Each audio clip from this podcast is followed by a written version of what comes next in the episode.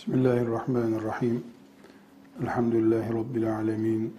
Ve sallallahu ve sellem ala seyyidina Muhammedin ve ala alihi ve sahbihi ecma'in.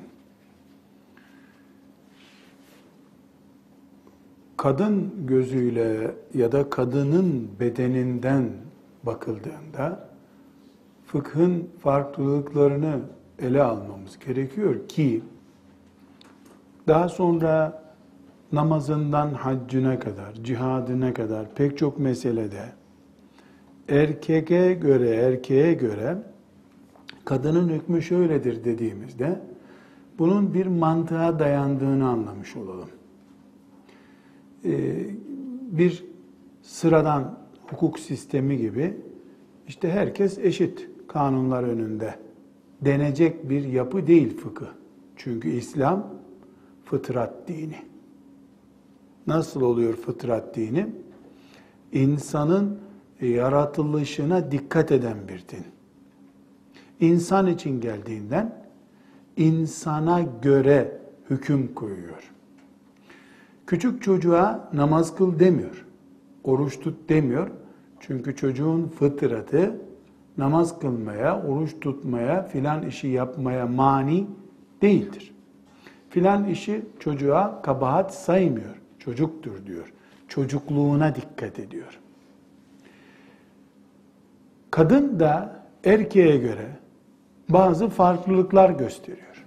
Bu farklılıklardan dolayı dinimiz kadını belli noktalarda sen şöyle yapmayabilirsin ya da seninki böyle diye farklı bir tarafa yönlendiriyor. Bu nedenle evet biz şeriatımızın elhamdülillah ne koyduysa önümüze her emrini kabul eden, her yasağından kaçınan bir itikadımız var. Elhamdülillah. Bunda bir sıkıntı yok zaten.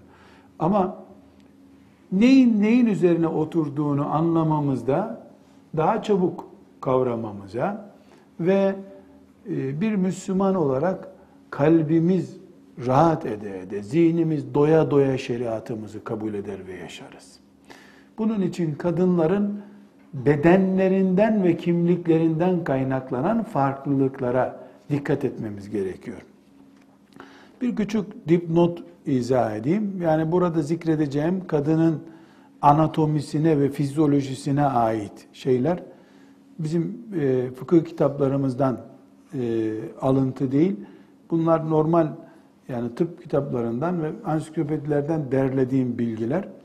Benim tıpla, e, insan anatomisiyle ilgili bilgim sıfırın da altında. Hiçbir şey bilmiyorum. Dolayısıyla bunları genel bilgi kitaplarından aldım. Ben 10 derim de 9,5'tür.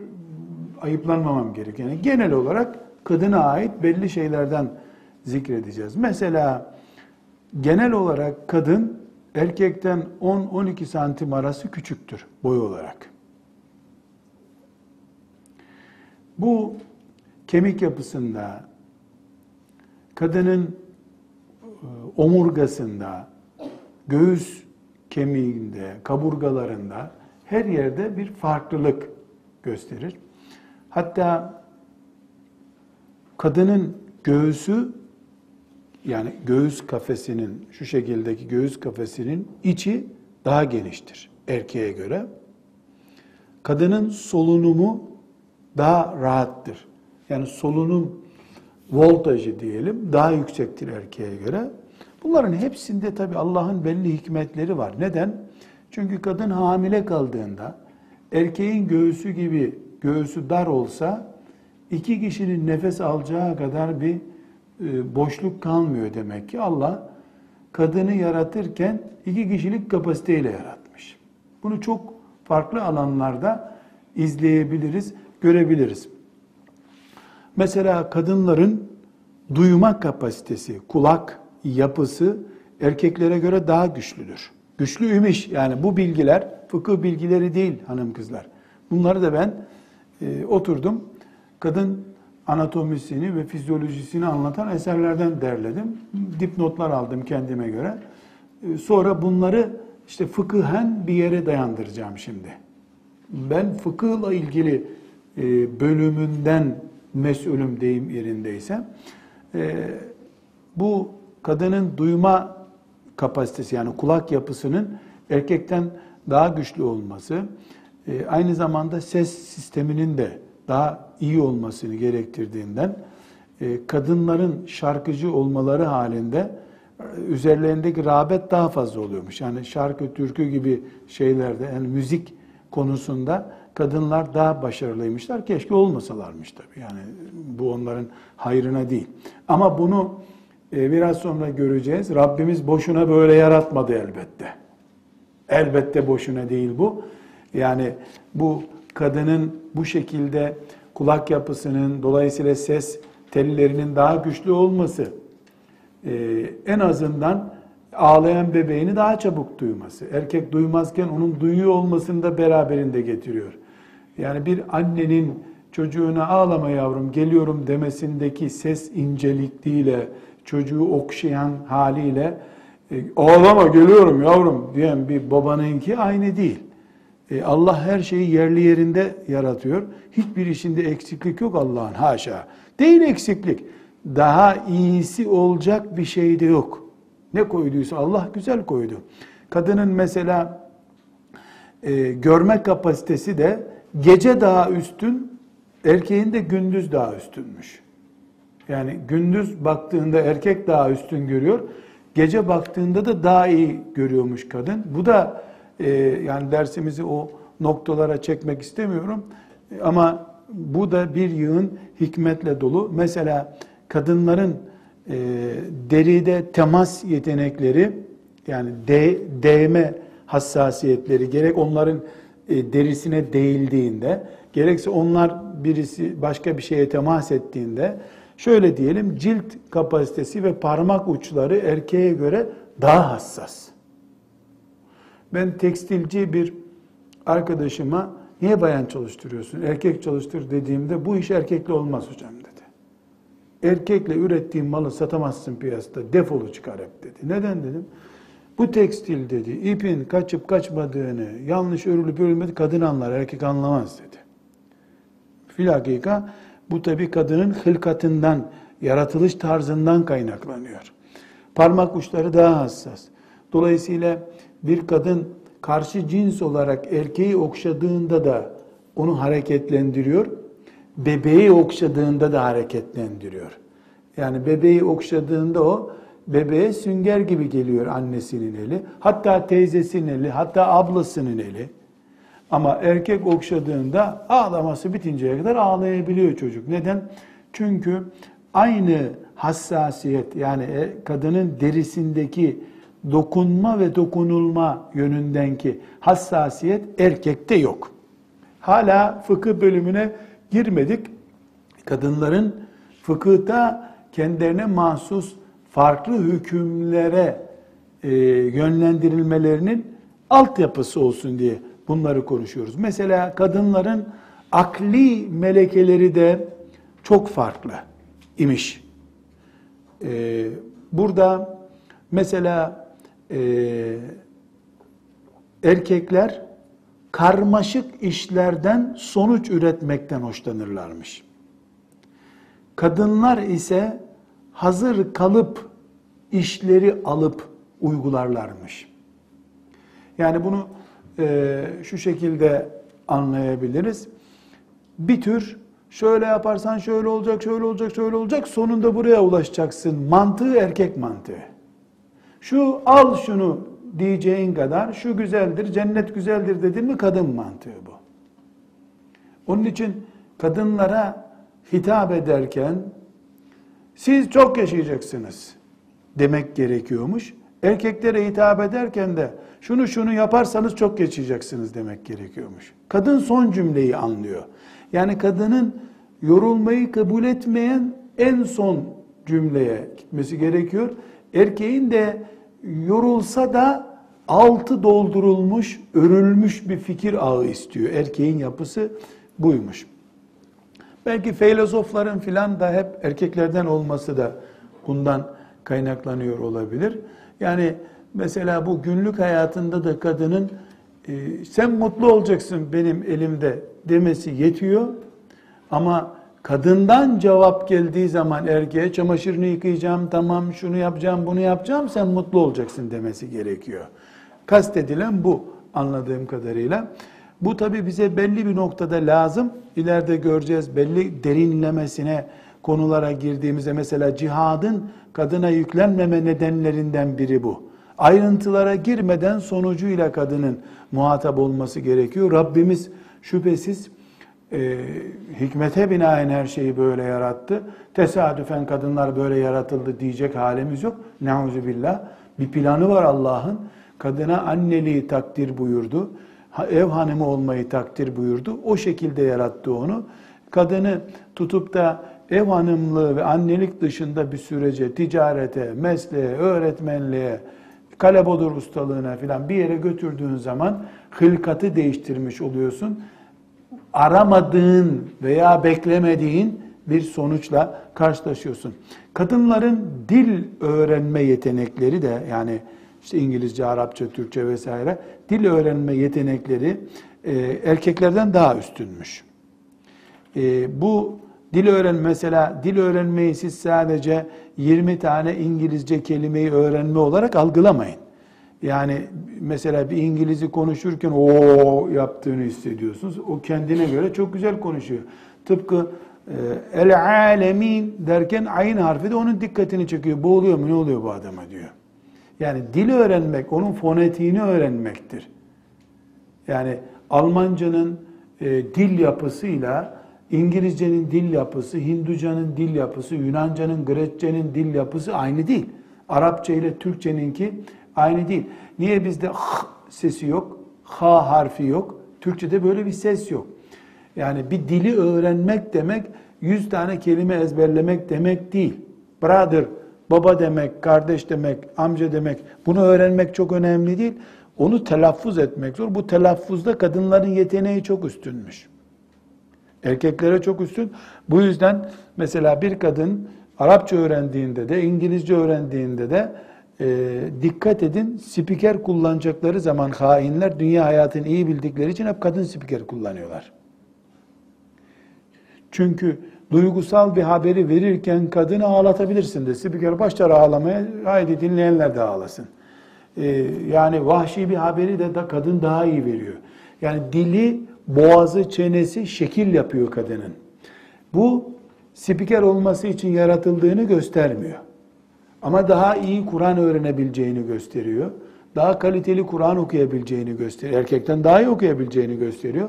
Aynı zamanda da yavrusuyla konuşurken o yavrunun tonajına uygun ses hareket geliyor, annesi geliyor, cicisi geliyor derken e belki erkeğe göre ne lan kıvırık kıvırık ne laflar böyle. Annesi geliyor, cicisi geliyor. Halbuki çocuk kendisini aynada hissediyor o zaman. Bakıyor ki tıpkı onun sesini taklit eden bir ses var karşısında. Bu dilindeki yani dil kapasitesi olarak kadının lisan kullanmasındaki üstün meziyet eş olduğunda da üzerinde dikkat e, çekmesini sağlıyor. Bu yüzden Kur'an-ı Kerim وَلَا يَخْضَعْنَ Böyle eğri büğrü konuşmasınlar kadınlar yollarda buyuruyor. Eğri büğrü konuşmak yok. Mesela ileride inşallah önümüze çıkınca göreceğiz. Kadınla selamlaşmak caiz mi? Caiz. Ama selamun aleyküm ve aleykümüsselam. Bu kadar. Ve aleykümüsselam. Hoş geldiniz beyefendi. Yok. Yani bu ne? Ve la yakda'ne fil kavl. Bu e, kadının e, eğri büğrü konuşması işte.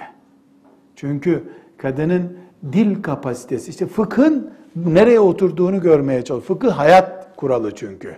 Kanun değil. Parlamentodan filanca kraliyetten çıkmış bir kanun değil. Allah'ın şeriatı bu. Fıtratla paralel yürüyor. Kadının sesinde bebeği rahatlatacak, erkeği kışkırtacak, e, mesleğini iyi icra edecek, spikerlik yapacak meziyetler var. Bu meziyetlerin Allah'ın razı olmayacağı şekilde kullanılıp kullanılamayacağını da fıkıh belirliyor. Nasıl kullanılabilir, nasıl kullanılamaz bunu belirliyor. Ee, bir başka kadınlara mahsus farklılık ezber hafıza zakire dediğimiz yani ezberde tutma Hard disk denen şey beyinde bilgi muhafaza etme e, yeteneği. Kadınlarda bu dağınık bilgileri ezberleme yeteneği çok üstünmüş. Ama e, erkeklerde ise kurallı bilgileri ezber tutmak çok üstünmüş. Mesela kadın e, boşananlar, evlenenler, gelenler, gidenler, geçen sene düğünde takı yapanlar, yapmayanlar, e, işte ona hediye verenler, vermeyenler, kaynanasının 36 sene önce söylediği sözler, kayınpederinin gösterdiği tepkiler, komşusunun, kayınpederinin tanıdığının düğünde yaptığı bir takı vesaire, bu dağını kapalı çarşı gibi şeyler kadının kafasında çabuk yer buluyormuş. Erkekse düğünde kim ne bileyim la kim takı yaptı ya böyle erkeğe göre takı yapıldı mı yapılmadı mı önemli olan o ama erkeğe de matematik formülizesi gibi şunu şunla topla çıkar şu çıkıyor gibi olan sonuçlar ilgilendiriyor. Mesela siyaset erkek işi oluyor. Neden? Çünkü siyaset 30 sene önce konuşulan bir sözün bugün getirdiği nokta yarın götüreceği noktayı erkek iyi hesap ediyor. Kadınsa mitingde bağıranlar oldu, sus diyenler oldu, onları topluca hatırlıyor.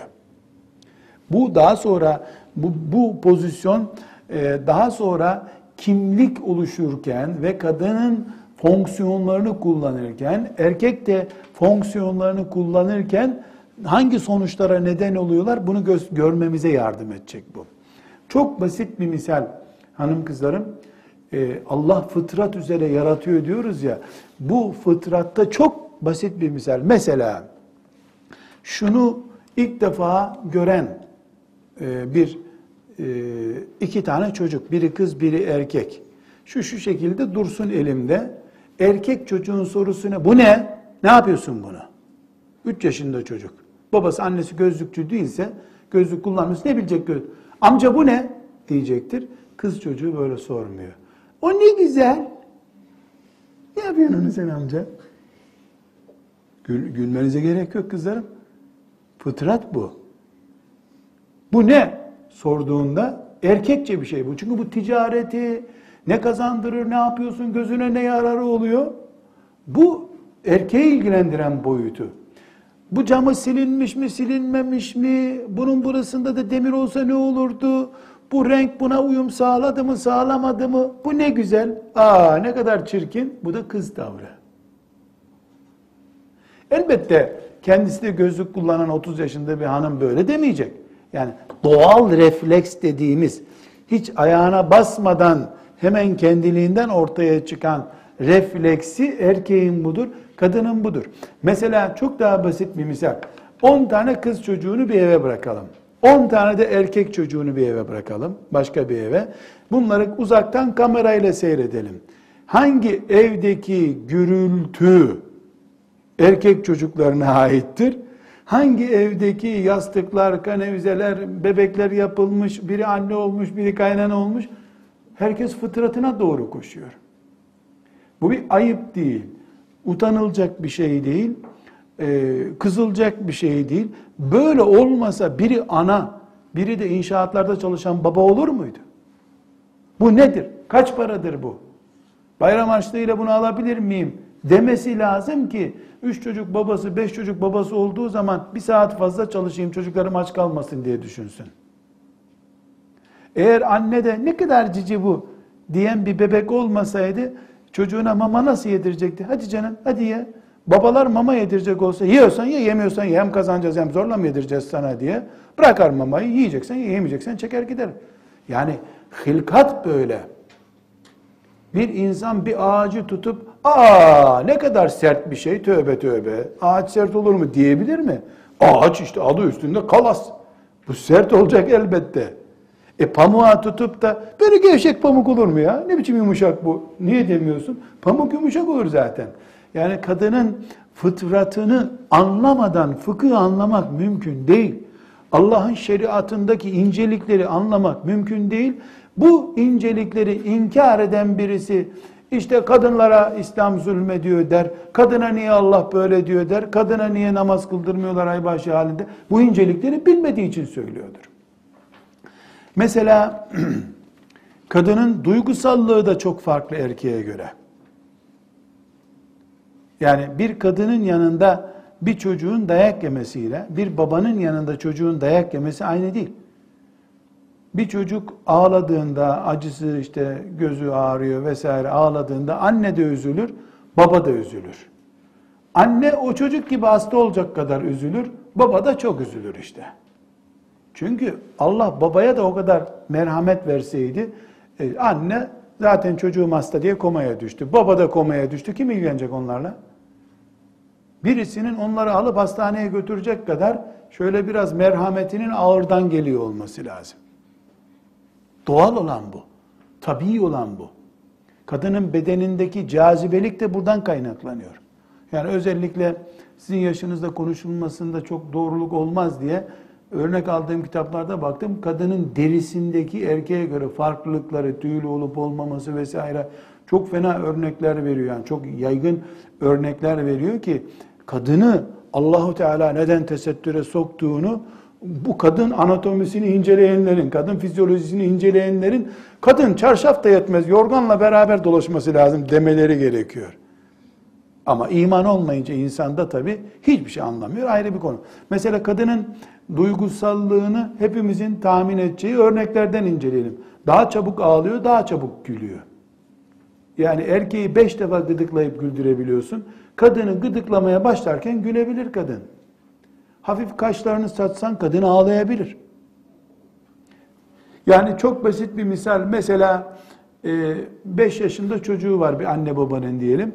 5 yaşında çocuk bakkala gitti. 5 dakikada gelmesi lazım. 15 dakika oldu çocuk hala gelmedi. Camdan baktılar bakkaldan gelen giden yok. Baba gene takıldı bir yere bu çocuk. Nereye takıldı acaba? Diyordur. Annenin gözlerine bak öyle demiyordur. Öldü çocuk muhakkak ağlamaya başladı o. Anne çabuk ağlar, çabuk güler ama. Bu anne mesela geç geldi çocuk meğer apartmanda arkadaşına takılmış. Sen orada bekliyorsun işte un almaya gitti alacak gelecek sen bekliyorsun orada arkadaşıyla oynuyor. Geldiğinde onu bulunca güler. Neredeydin oğlum? Şuradaydım. Tamam annenin işi bitti. Baba o hesabı sormadan oturmadı. Niye sen bizi beklettin? Yani bu yaratılışımızdaki farklılıklardan kaynaklanıyor. Mesela içine gizlemede kadın daha fazladır. Erkek içine gömmez. Açar ağzını, yumar gözünü. Kadın da kapatır ağzını, yumar gözünü gibi olur. Hiç kadın için daha içine gömmektir esas olan. Bunun için kadınların içe gömmekten kaynaklanan, boşalamamaktan kaynaklanan psikolojik hastalıkları da daha fazla oluyor. Aynı şekilde stres de kadında daha fazladır. Yani misafir karşılamayı bir erkek nasıl yapıyor? Bir kadın nasıl yapıyor? Şimdi hemen burada denecek ki yemeği kadın yaptığı için misafir karşılamada daha hassas oluyor. Öyle değil. Yemeksiz misafirde de kadın niye saatlerce hazırlık yapıyor? Bayram değil, seyran değil. Ne bu hazırlık, ne bu kampanyalar misafir gelecek. Yani burada çok dikkat etmemiz gereken e, incelik bizim e, kadınlardaki fıtri farklılıkları bilmemiz gerekiyor. Aynı şekilde kadın geçmişine dair sıkıntılar veya işte başına gelenler konusunda erkeğe göre daha derin düşüncelidir. Yani maazallah erkek ve kadının alkol e, kullandığını düşünelim. E, sonra ikisi de tövbe etmiş olsun. Erkek tövbesini yapar. Hele de bir de bir ilim halkasına, bir ders, tarikat halkasına katıldı mı kendisini cennette bilir. Kadın kolay kolay kendini de affetmez. Niye böyle yaptım, niye şöyle yaptım diye. Çünkü kadında duygusallık daha fazladır. Ee, iç muhasebe yeteneği daha fazladır. Ee, aynı şekilde kadının e, acı çekmesi yani e, nasıl tarif edelim bunu?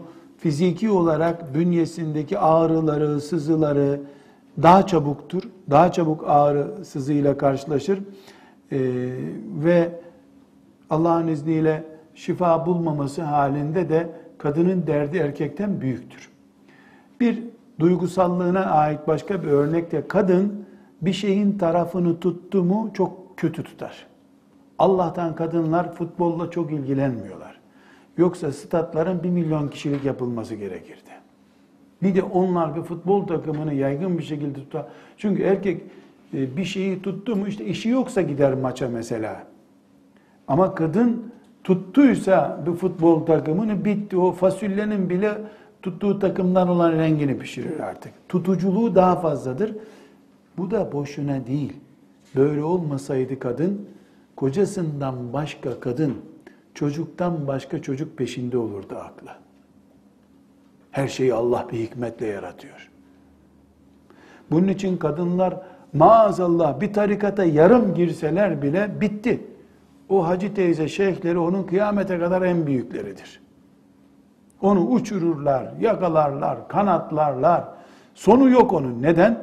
Çünkü kadın bu hamaseti, hamaset diyorum buna, bu hamaseti sayesinde iffetine daha çabuk sahip çıkıyor.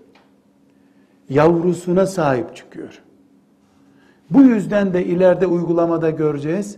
Kadın koca ayrıldıkları zaman anneye bırakıyor şeriat çocuğu. Çünkü anne başkasının karısı olmadığı sürece dünyada o çocuğa en çok sahip olacak birisidir. Velev ki aç kalsın. Aç kalsın velev ki. Ama baba işe giderken çocuğu evde bırakar. Anne gitmez.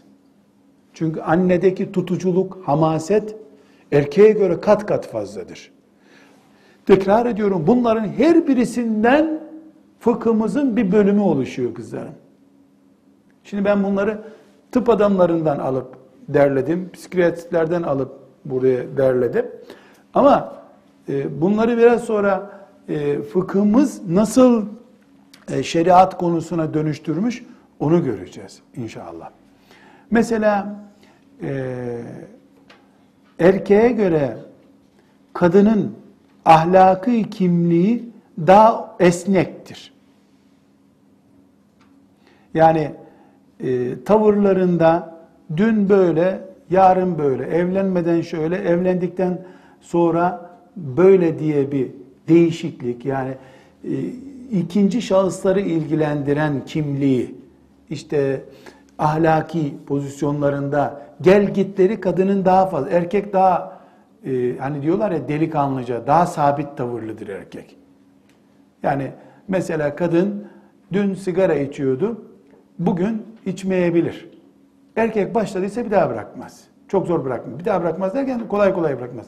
Kadın içmiyordu yarın başlayabilir. Çok etkilenen bir tip olduğu için iyiden de etkileniyor, kötüden de etkileniyor. Erkek kendi kendine A tipli bir şey olduğu için öyle kolay kolay herkesten etkilenmiyor. Kadının mesela evde durma yeteneği, oturup dinlenme, camdan bakma, yani hareketsiz hali daha yaygındır. Erkekte de hareket hali yaygındır.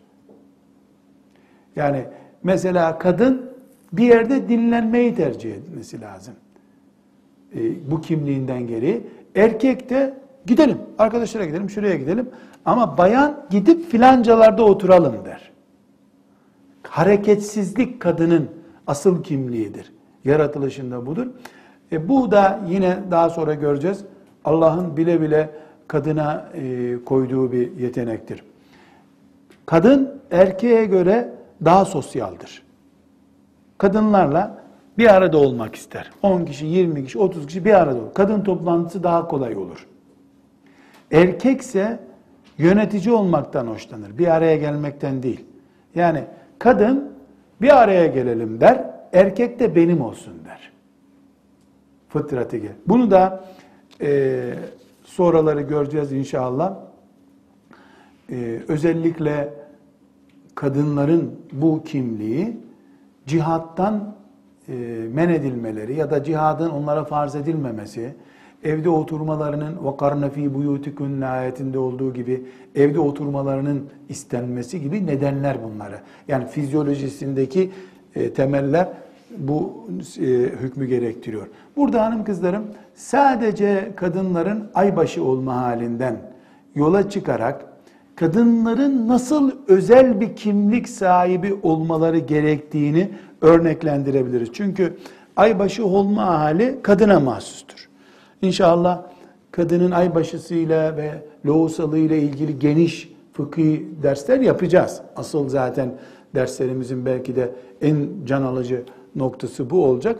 Yani biz şu anda kadının aybaşı olması ile ilgili hükümleri incelemiyoruz. Ama sırf aybaşı olduğu için kadın ne kadar erkekte olmayan şeylerle karşılaşıyor bunu örneklendirmek istiyorum. Çünkü bunu anladığımızda mesela aybaşı halini incelememiz demek yaklaşık olarak yaklaşık olarak kadının her e, ayın üçte birini erkekten farklı yaşaması demek. Aynı fasulyeyi yiyip aynı peyniri kahvaltıda tüketiyorlar ama kadın farklı bir hayat yaşıyor. Aynı yatağa yatıyorlar ama biraz sonra göreceğiz. Kadının en az altı yönden farkı var erkekten. Aybaşı olduğunda sadece.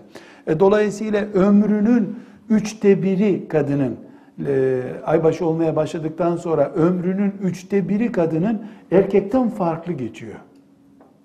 E, şeriatımız gibi fıtratla e, yol alan bir şeriat e, nasıl üçte biri erkekten farklı olan bir kadını erkekle aynı teraziye koyuyor? Koymaz. Koymadı da Allah nitekim.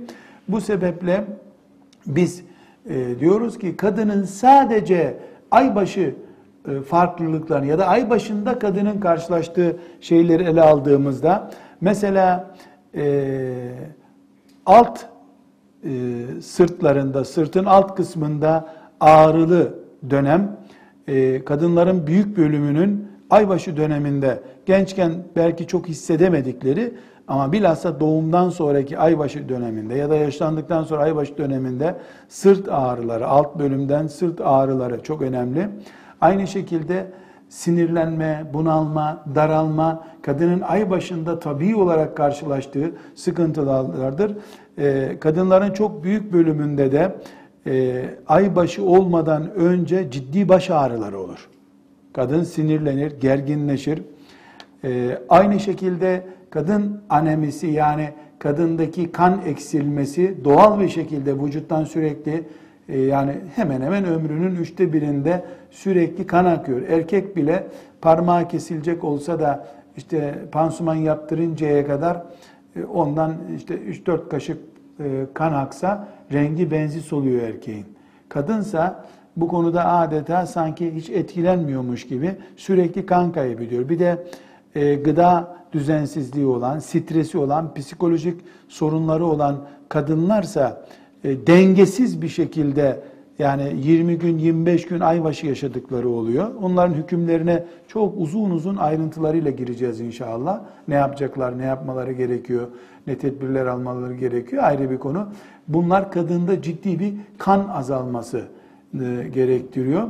O yüzden e, kadınların doktora müracaatlarında, dahiliyeye müracaatlarında ilk test ettikleri kan durumlarıdır büyük ihtimalle kan azalması vardır diye hemen kan yapıcı şeyler tavsiye ediyorlar. Bir de doğal beslenme olmadığı için bu asrımızda hemen hemen kadınların neredeyse sıradan hepsinde bir kan eksikliği, anemi sıkıntısı ortaya çıkıyor. E, bu da şeriatın kadına karşı e, farklı bir hüküm çıkarıp e, fıkhı kadınca hale getirmesini gerektiriyor. O kadar ki kadınlar aybaşı döneminde e, normalde e, ateşleri, vücut hararetleri bir derece düşük oluyormuş. Yani bunlar tıbbi deyimler. E, bunlar herhangi bir fıkıh kitabında görmedim ve böyle tespit ettim. Sonra Rabbime şükrettim ki benim şeriatım Ebu Hanifem 1350 sene önce bunları doktorlardan, tıptan önce tespit etmiş diye şükrettim. Elhamdülillah dedim. E, mesela normal 36 ise e, vücut harareti 35'e düşüyormuş kadınlarda bu. Bilhassa aybaşı döneminde. Aybaşı döneminde kadının nabzı düşüyor ve e, tansiyonu düşüyor. Bu yüzden aybaşı döneminde kadın daha gergin oluyor, daha sinirli oluyor. Oturduğu yerden kalkmak istemiyor, hep yatmak istiyor, kolunu kaldıramıyor. Bunu anlamayan bir eşi varsa, buna bu hallere vakıf olamayan bir babası varsa tembel pısırık diye bir isim veriyor. Adın bu sefer kadının adı e, kötüye çıkıyor. Tembel işte hep evde oturuyor. Şişmanlıyorsunuz burada. Hep börek yiyorsunuz gibi sitem ediyorlar. Ama Rabbimizin şeriatı fıtrat şeriatı olduğu için bunlar onun Allah tarafından konmuş e, mekanizmasında bulunduğundan, anatomisi böyle olduğundan kadının hiç de ayıp bir şey değil. Sırf bu yüzden, bu yüzden Rabbimiz kadınlara, şimdi birkaç örneğini zikredelim. E, dolayısıyla ileriki derslerimizde de inşallah açıldığı zaman yani biz burada ne yapacağız? Fıkhı yani şeriatımızı kadın penceresinden ele alacağız. Namazından haccına, cihadına kadar hepsini kadın penceresinden ele alacağız. Zekat da dahil buna. E, bu yaptığımız işin sadece birkaç örneğini vereyim. Şimdi dedik ki kadını hayız konusundan sadece ele aldığımızda yığınla problemi var kadının. Nabzı bile farklı. Vücut harareti düşüyor. E, aybaşı hali gelmeden önce baş ağrısı başlıyor. Bu kadına ne yapıyor Allah Teala bu sefer? Kur'an'ının daha ilk suresinde kadınlar aybaşı olduğunda rahat bırakın kadınları diyor. Rahat bırakın. Ve yes'elûneke anil mahid.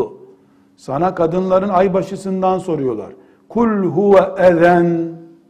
De ki ey peygamber aybaşı bir sıkıntıdır. Derttir kadın için, eziyettir. Fe'tezilun nisa'e fil mahidi Kadınlar aybaşı olduklarında yatakta cinsellik yapmayın onlarla. Rahat bırakın kadınları. Fe'tezilun nisa kadınları uzdete bırakın. Yani kendi hallerine bırakın. Ve la takrabuhun onlara yanaşmayın. Hatta yetahharna ev yetahharna e, okunuş e, kıraatine göre ta ki aybaşıları bitip temizleninceye kadar. Ne dedik? Kadın bu fıtrat dini olan İslam'da aybaşı onun için faturası ağır, sıkıntılı bir durum olduğundan Kur'an-ı Kerim hemen Bakara suresinde Bismillahirrahmanirrahim diyorsun, Kur'an'ı açıyorsun. Kadınlar ay başında dokunmayın, rahat bırakın kullarımı diyor. Allah'ın teminatında.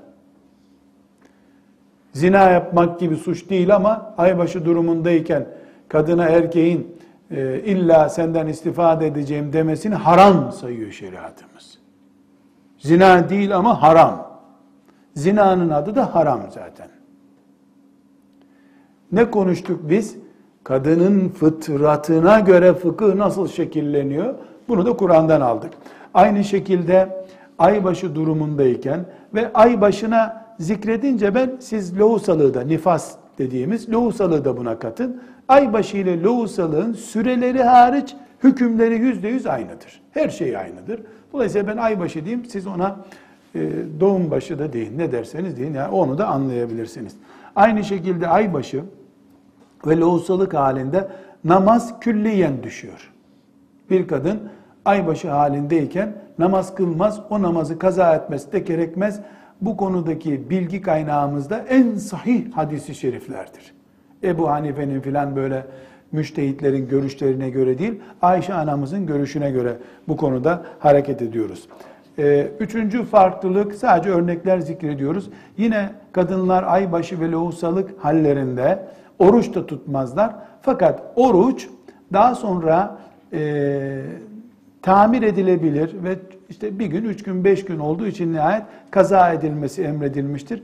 Namaz yani 10 gün aybaşı olan bir kadın 50 e, namaz kaza etmesi lazım. Ömrü hep kaza ile geçeceğinden Allah rahimdir ya hele kadınlara daha merhametli olduğundan kadınların e, aybaşı halindeki namazını hiç istemiyor. Kazasını da istemiyor. Sizin olsun diyor. Öbür taraftan ölmek üzere olan bir hastaya bile teyemmüm al namaz kıl diyor. Öleceksen de namaz kılarken öl diyor.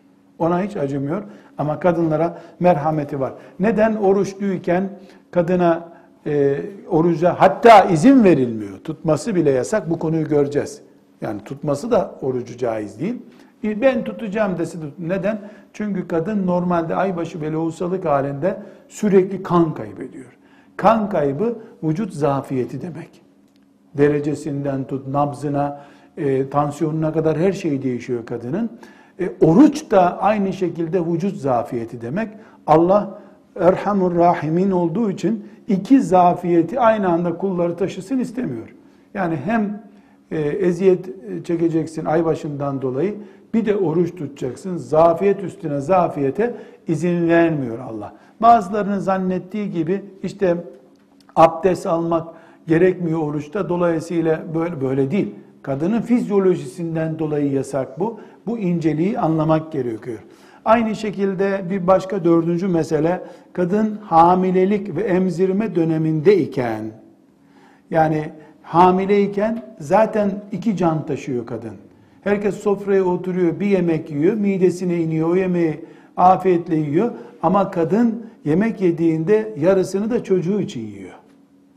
E 40 günden sonra çocuk rahimde canlanıyor. 120 günden sonra yemeğe içmeye başlıyor çocuk. 4 aylık, 5 aylık çocuk annesine takılı borusundan ihracat, ithalat yapıyor devamlı. Anne çok yemesi lazım, gıda alması lazım. Hamile kaldı mı kadın, hele rengi benzi bozardı, kusmaya başladı mı iftar, bitti. Daha oruç yok. Ondan sonra e, çocuğunu da emzirdikten sonra e, çünkü hamilelik dönemi e, zor bir dönem ama üçüncü, dördüncü çocuğuna hamile kalıyor. E, hiç sıkıntısını da hissetmiyor. E, onun illa oruç bozması gerekmiyor ama hamilelikten dolayı rengi bengi bozulan kadın orucunu bozar. Hiçbir vebale de girmez. Bunun fıkhi ayrıntılarını göreceğiz. Doğum aynı şekilde. Kadın için çok büyük bir eziyet. Do çocuk doğururken ölen kadına şehit sevabı vaat ediyor. Efendimiz sallallahu aleyhi ve sellem. Yani ne demek bu ya? Çocuk doğuruyorsun, dirilirken Hamza'nın yanında dirileceksin radıyallahu anh. E demek ki çocuk doğurması bir kadının esasen Uhud'da müşriklerle cenk yapmak kadar zor bir şey ki Allah ecir olarak bunu kuluna lütfediyor. Aynı şekilde lohusalık eziyet üstüne eziyet. Yani bir defa vücut bitkin, kan kaybı olmuş, vücudun güzelliği dahil, deri yapısı dahil ciddi dengesi bozulmuş. Yani bir çocuk e, takriben bir buçuk iki kilo en az doğuyor. Bir insan istifra ediyor da bir yarım kilo kadar kusmuğu oluyor. Yani midem boşaldı, bir deri bir kemik kaldım diye neredeyse 112 servisini çağıracak. Eyvah gittim diye. Resmen bir doğum yapmak demek kadının karnından yaklaşık olarak 3 kiloluk bir yükün çıkması demek. Kadın yani ölmüş, dirilmiş gibi oluyor. E, hadisi şerifi hatırlıyorsunuz İbn Ömer tavaf ediyorken bir adam görüyor. Bir sepete anasını koymuş da anasını Yemen'den getirmiş sepetle tavaf ettiriyor. Felçli bir kadın bir sepete koymuş kadını işte.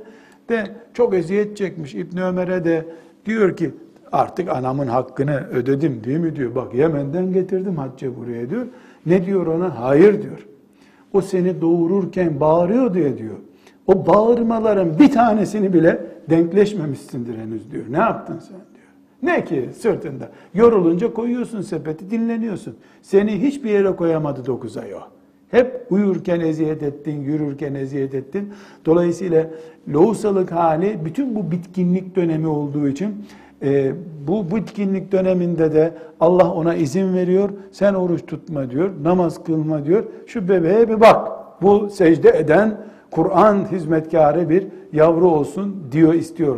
Aynı şekilde süt emzirirken de kadın oruç tutmayabilir. Neden? Bunun ahkamını daha sonra ayrıntılarıyla göreceğiz inşallah. Süt emzirmek zor bir şey çünkü. Yani yemek yiyorsun, o bünyende süte dönüşüyor, sütü çocuk emiyor, tekrar boşalıyor. Bir de ikiz doğurduğunu düşün kadının. Eyvah Allah yardım etsin kadına. Bütün bunları Allah gördüğü için fıkıda o şekilde yönlendirmiş oldu. Bir beşinci örnek hanım kızlar, şeriatımız kadının bu inceliklerine o kadar dikkat ediyor ki Arafat'tan hacılar Arafat'tan e, dönerken bayram günü e, dönerken e, şöyle dönerler. Arafat işte 20 kilometre bir mesafe Mekke, Mekke'ye. Arafat'tan yaklaşık 13-14 kilometre sonra Müzdelife diye bir yer vardır. Müzdelife'ye gelir hacılar. Akşam ve yatsı namazını orada kılarlar. Sonra sabah namazını kılarlar. Sabah namazından sonra da Mina'ya inerler. Mina'da işte 15. kilometre, 16. kilometrede bir yer. Tam kilometrelerini bilmiyorum. Orada işte şeytanı taşlarlar vesaire. Bu e, vaciptir. Haccın vaciplerindendir. Yani orada beklemek. Beklememek bir cezayı, kurban cezasını gerektiriyor. Yani orada sabah namazına kadar beklemen gerekiyor. Ama Efendimiz sallallahu aleyhi ve sellem kadınların, hamilelerin, çocukların orada beklemeleri gerekiyor. Gece yarısından sonra Mekke'ye gitsinler diye izin vermiş. Hac gibi bir ibadette bile kadına fizyolojisine göre, bünyesine göre kolaylık sağlayan bir hüküm Allah indirmiş. Şeriat Allah'ın, kanun Allah'ın dilediği gibi koyuyor, dilediği gibi kaldırıyor. Var mı itiraz olan? Allah bu kaldırdı. Aynı şekilde dinin zirvesi cihat olduğu halde Ayşe annemiz biz cihat etmeyeceğiz mi ya Resulallah diyor. Altıncı örnekte bunu görüyoruz. Efendimiz sallallahu aleyhi ve sellem de sizin cihadınız hac etmektir buyuruyor. Hac edin siz diyor. Başka bir e, bu Buhari hadisidir. E, başka bir hadiste de e, sizin cihadınızda silah yok diyor. Haçtır o diyor. Gidin diyor. Bu da kadının biraz önce bahsettiğimiz e, özel hallerini Allah e, görüp rahmet ettiği için e, yaptığı bir indirim onlara. Ve yedinci farklılık kadın açısından hanım ablalar.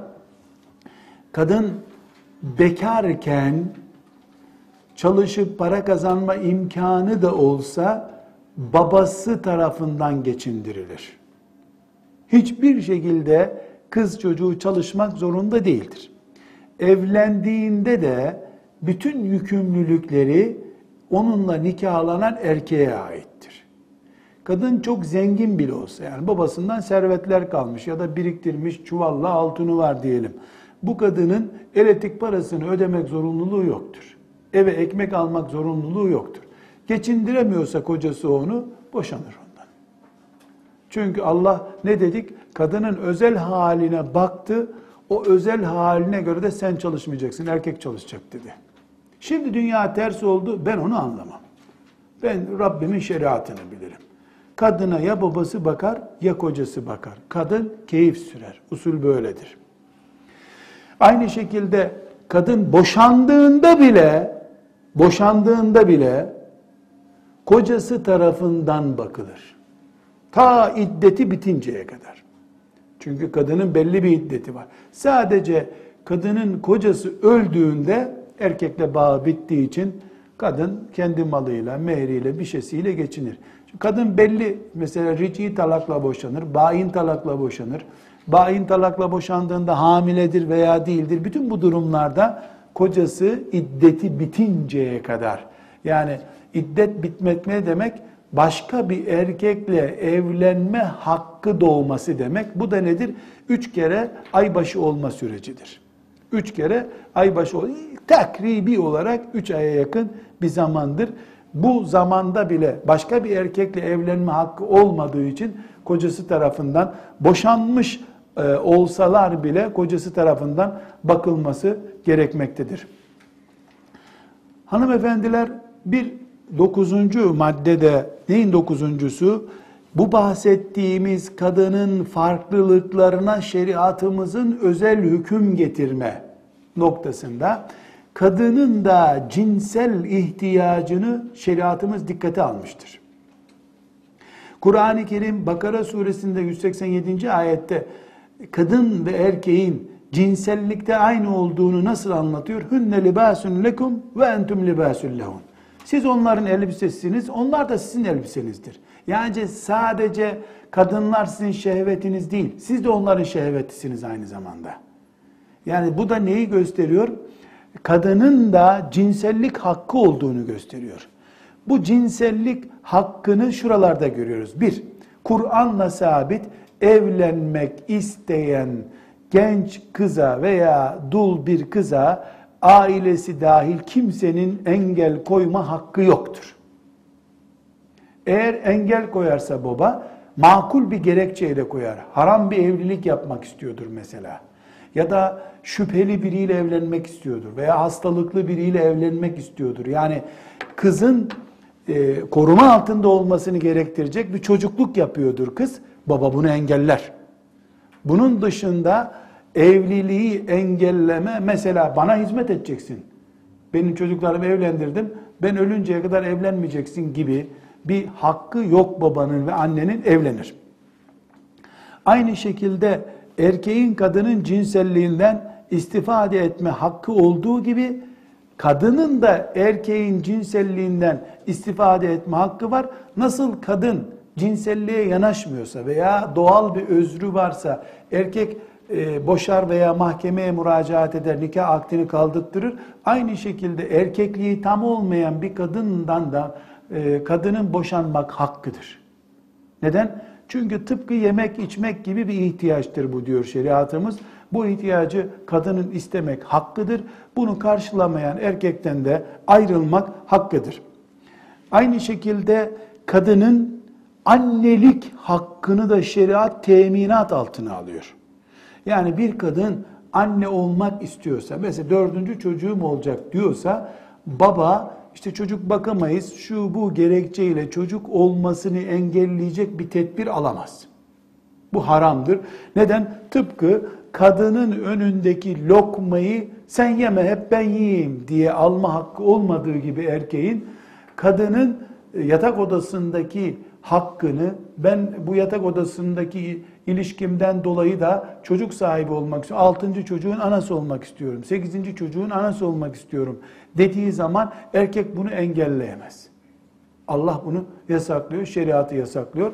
Aynı şekilde biraz önce de zikrettiğim gibi e, kadının anneliğini sonsuza kadar sürdürmek en tabii hakkıdır. Bu yüzden erkekten ayrıldığında nikah vesaire yahut da erkek öldü ayrıldıklarında e, çocuk anneye kalır. Eğer bunun ayrıntılarını gördü, hadane diyoruz buna. Bunun ayrıntıları var şüphesiz. Böyle kalır derken hemen dolaptan alıp çocuğu ona verecek halleri yok. Ama özel bir sorunu yoksa, kadın Müslümanlık sorunu yoksa, cinnet geçirme, delilik gibi psikolojik, psikiyatrik bir sorunu yoksa kadının e, kalır. Evlenince de e, kocası yani yeni kocası eski kocasından olan çocuğunu bakmasında bir risk oluşuyorsa, üveylik sıkıntısı yaşayacaksa babaya döner çocuk. Babası yoksa dedeye döner vesaire artık birisine döner ama her halükarda annelik, kadınlık duygusunun en öne çıktığı şeylerden birisi olduğu için şeriatımız e, anne ile baba arasında tercih yapılacağından ayrıldıklarında yapılacağı zaman anneye bırakar çocuğu. Kadınlığı dikkate alındığı için.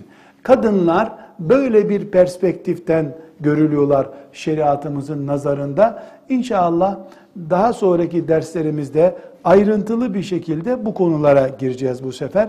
Şeriatımız kadını nasıl bir hayat üzerinde görmek ve göstermek istiyor onu anlayacağız. Ve sallallahu ve sellem ala seyyidina Muhammed ve ala alihi ve sahbihi ecma'in velhamdülillahi rabbil alemin.